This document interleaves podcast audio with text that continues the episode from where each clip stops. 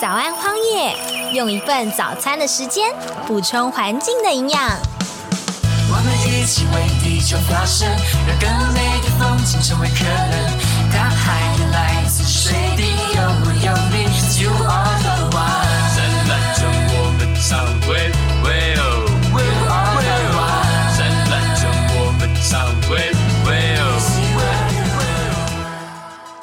朋友，大家好，欢迎来到早安荒野的节目，我是今天的主持人水中央。那我们今天呢要收听的单元呢是荒野百工哦，要来跟大家介绍哦，荒野协会目前幕后拥有十八般武艺的荒野志工。那今天呢，我们要带大家来到一个国家级的重要湿地哦。这里每一年都有一两件重要的鸟事会发生，而且我们今天的来宾啊，要来跟我们分享说，诶，他到底怎么样跟这些鸟事搅和在一起的？到底发生了什么样的一个鸟事哦？让我们一起来欢迎荒野保护协会台北分会五谷解说组的志工黄婉文，那他的自然名叫做卢慧。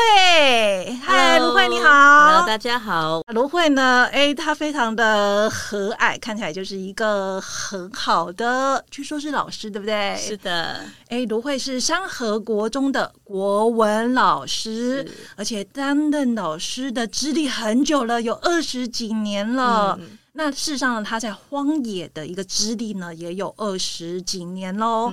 那呃，刚刚提到说鸟市，芦荟已经连续六年呃参加这个鸟调，就是鸟类调查。那芦荟为什么这么热衷在这些鸟事上面呢？据说呢，诶，他就是本人发生过一件很鸟的事情，才会跟这些鸟搅和在一起。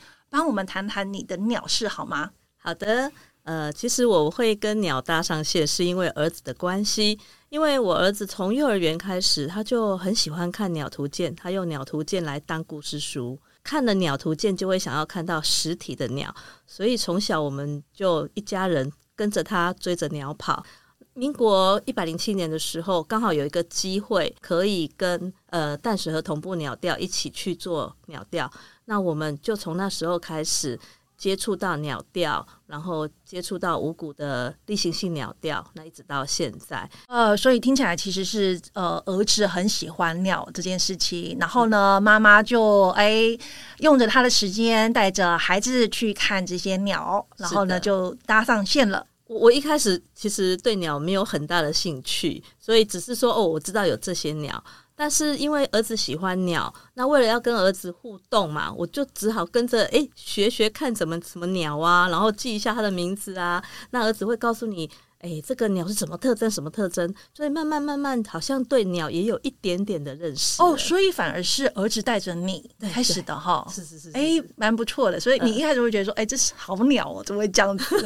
很特别，呃，因为是儿子的关系，让我开始对鸟有兴趣。哎，真的很有趣哦，就变成说，其实呃，小孩是我们的老师，哎、嗯帮我们拉进了这个跟自然的一扇门。哦，芦荟就是这个国家级重要湿地五谷湿地的解说员哦，国家级。重要湿地这边就有两个形容词嘛，又是国家级，又是重要，那听起来就是真的很厉害啊！跟跟我们介绍一下这个五谷湿地它的这个地理的重要性，为什么它有两个这个形容词一起来形容它？国家有一个湿地保育法，那里面有规范湿地有三种等级，一种是国际级，一种是国家级，一个是地方级。那五谷是属于淡水河流域的重要湿地其中的一个子湿地。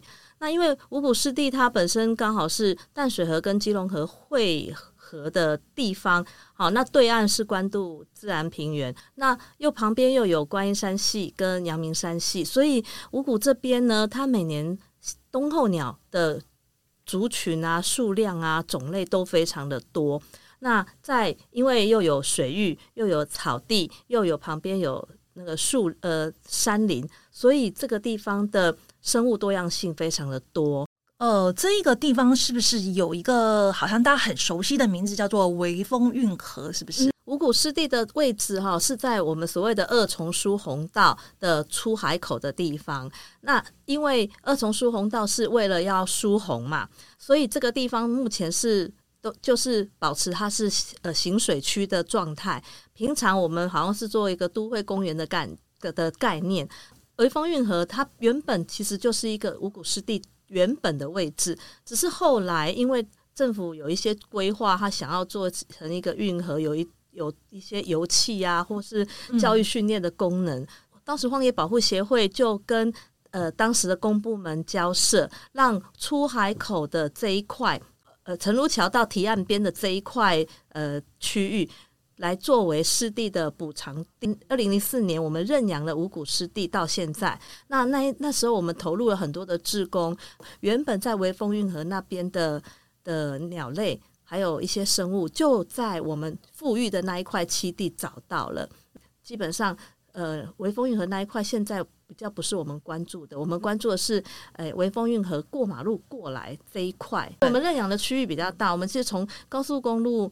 下一直到出海口这一整整块都是荒野认养的的区域，我们关注的比较多是在比较靠近出海口。的这一块，这一块如果说我们说是它是生态或者是鸟类的一个栖地，那它跟民众的这种休憩的这个空间，老实讲也是一路之隔嘛，非常的接近。所以民众他如果说哎，平常这边跑步啊、骑车或者是在划龙舟的时候，哎，远远看其实就可能是荒野保护协会所认养的一个栖是是是，对，这一块是我们认养的。那我们在认养区里面呢，我们就晚上我们也不做任何的灯光，所以白天其实。骑脚踏车散步都是很棒的休憩的环境，但是也会是可以经过的，不会说是因为我保护起来，然后不能让没有没有没有，都是可以，对对对对对对，是可以经过的。但是到了晚上，它那边是完全没有灯光的。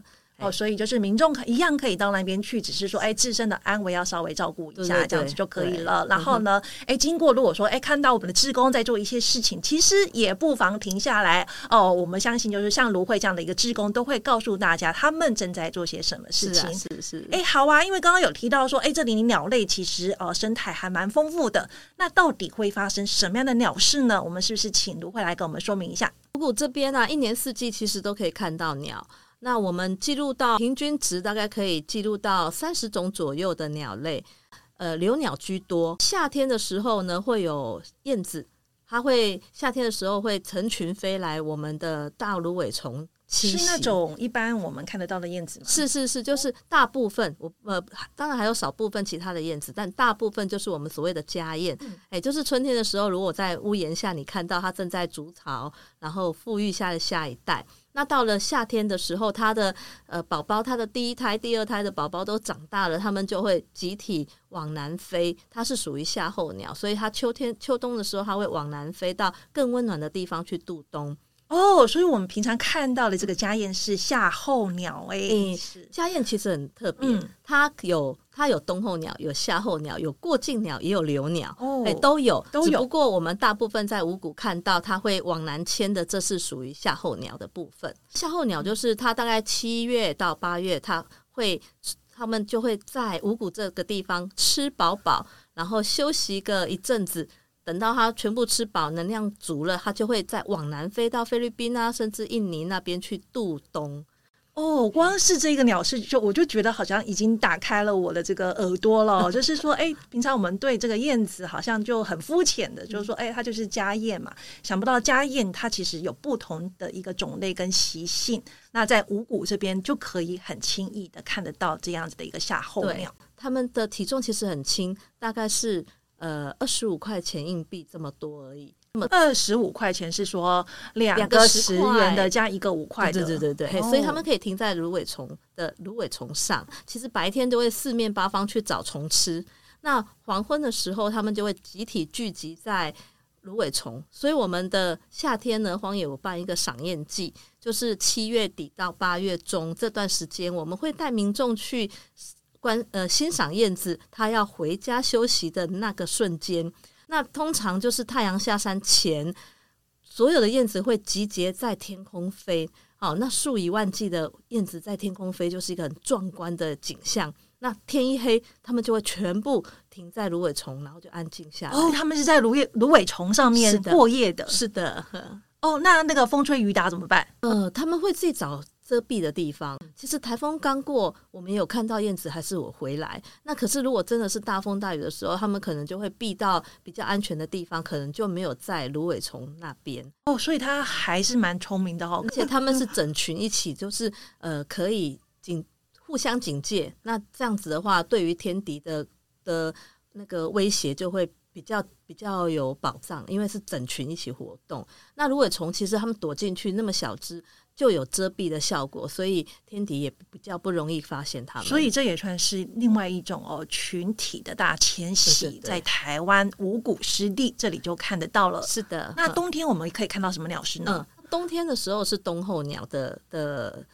天堂哦。北方来的冬候鸟一般以玉衡科啊，玉衡科跟燕鸭科比较多。那五谷因为呃有泥滩嘛，然后又有水域，玉衡科它们在这里就可以觅食。燕鸭科它们也是飞飞飞飞来到大概台湾的第一站。可能第一站或第二站就是到了，就是到淡水河口。那淡水河口，因为五谷湿地这边的底栖性的生物还蛮多的，可以提供他们很多的食物。这几年很稳定的都会记录到黑面琵鹭。哦，太好了！所以我们要追这一个明星的这样的物种，也不用特别赶到台南去了。是是是，对。然后除了这个鸭科嘛，小水鸭、尖尾鸭、花嘴鸭啊、皮嘴鸭，冬天的话，我们可以最多可以记录到五十几种那个鸟类。所以这个是透过调查嘛，就是是刚刚提到说鸟鸟类调查，夏天的话可以有赏燕季，嗯冬天的话就可以参加这个鸟类的调查。五谷每个月都有例行性的鸟调，那淡水河同步鸟调是有很多环保团体，中华鸟会啦，哈，然后关渡鸟会这样环保的团体，大家一起组成，然后我们从淡水河口的台北北堤，一直到淡水河的鹿角溪，就是整个淡水河流域的重要湿地，我们一起做同步鸟调，就可以累积来看看这整个淡水河流域的鸟类的的一个繁衍的情况。所以他真的要积累很多公民科学家的一个努力哈、哎，听起来这个很大规模的，就让人家觉得嗯热热血相当的沸腾哦。是诶，那卢慧刚刚有提到说，哎，他参加了呃六年的一个鸟调嘛。那每一年这个五谷湿地做的鸟调啊，在族群跟数量上面有没有什么明显的变化啊、消长啊？那这个反应是反映的什么样子的一个背后原因呢？呃，五谷的鸟调基本上我们的族群算是稳定的，大概三十种左右。那这几年呢，我觉得公民意识，呃，就是环保意识抬头，然后加上其实荒野志工真的很努力的在维护呃五谷这一块。区域啦，那因为我们有这么多累积的数字，我们就可以给公募们很多的建议。那在这些种种的呃互相合作的情况下，我觉得这几年鸟鸟类的种类数量有有比较多。刚刚说给的建议是说，哎，例如说，哎，这边可能保育类的一个鸟的数量越来越多了，所以是说，哎，告诉公部门说，哎，这里可能不太适宜什么样的建设嘛？是这样的一个建议吗？对对对，比如说他，我们希望做一个鸟。呃，水鸟滩地，嗯那这个水鸟滩地，如果其实如果只靠自工来做，其实是很辛苦的。那可是呢，因为我们有这些数据，我们告诉呃高滩地哈，因为我们那边是属于高滩处他们在维护的，我们就跟高滩处说，其实鸟我们的鸟的种类真的很多，那他们可能需要一些在河岸涨潮的时候，他们可以飞进到里面的湿地来做一些呃休息的的地区，所以。呃，高滩地那边，呃，高滩处那边看到我们的这样的数据，他们觉得诶有必要哦，那他就会支援我们去把水鸟滩地呃处理的更好，不然其实靠自工在那边挖挖挖，那个能力有限。哦，了解。我们可以借力使力，因为现在政府部门也很强，呃，讲究这个有序的绩效是。哦，对，就说哎，如果有这个需求，大家也结合这个民间这样的一个力量，然后一起呃，营造一个更丰富的一个生态环境。是的，好的，那我们休息喝水好了。好的，那因为五谷湿地好像刚刚提到说，哎，一般的民众他是很容易进入的嘛，那感觉起来人类活动的足迹就会某种程度跟鸟类栖息的足迹重叠。芦荟这边有什么样子的一个呃诉求，想要呼吁我们的听众的？呃，其实我觉得在五谷啊，最让我们有点烦恼的是，民众都会去喂食这些鸟类。哦，喂食，嗯，所以其实，在我们五谷教室的前面，就有民众会固定在那边喂食，那就会聚聚集很多的麻雀跟呃鸽子。可是，其实我们期期待的是让他们能够自由的发展，而不是依靠人类的喂食，然后群聚在一起。前阵子啊，五谷来了一只很特别的黄头吉林。那他来了，他来好几个月，然后就发现有民众，呃，这应该不是民众了，就是一般的那些鸟摄影师、鸟类的爱好者、摄影师。听说有这种稀有的鸟，这个可能是一只迷鸟，他们就有有一些喂食，然后诱拍的一些动作。那其实这样子对鸟来说，其实我是觉得不是很恰当。哎，我希望说是可以。让我们就是欣赏他，但是不要干扰他。那跟他有缘分，就会遇到他，就会就会看到他美丽的身影。可是如果你真的跟他没有缘分，那就让他自然的在这个。天地间活动，哎，这听起来非常的有哲学呢，就很像男女朋友交往哦。就是如果真的有缘分的话，你就会遇到他，不用说，哎，我一定要去喂食他，诱拍他，留下他美丽的什么样的身影，事实上是不需要的。然后也希望说，呃，来到这个五谷湿地啊，不要留下人类的太多的足迹哦。足迹，我所谓的足迹，就是比如说制造的垃圾。那我们整个生态是一个生态呃食物链。所以，当我们的那些小虫、小小虫啊，或是底栖的的生物吃到了这些东西，或是说受到这些东西的污染的时候，其实间接也会影响到鸟类的捕食。所以，我我是我是觉得，如果大家喜欢鸟、喜欢大自然，那就不要留下太多人类的痕迹在这里。我们就是欣赏它，然后呃，不要干扰它太多，呃，尽量做到无痕。对。对，那不要去诱拍它，不要喂食它，让它自然的哦，在这个大自的大自然里面自生自灭嘛。呃，它会有它的出入嘛？生物都有自己的出路。呃，真的，生物会有它自己的这个寻找它活下去的这样的一个呃方式哦。是的。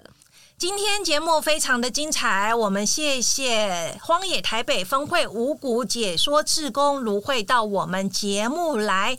哎，他今天呢跟我们分享了国家级重要湿地五谷湿地发生的鸟事，以及呢他跟这些鸟事结缘的经过。想知道芦荟从一个什么鸟都不知道的小白，到可以连续六年主办这个鸟调，成有两年是你主办的两年主办，嗯。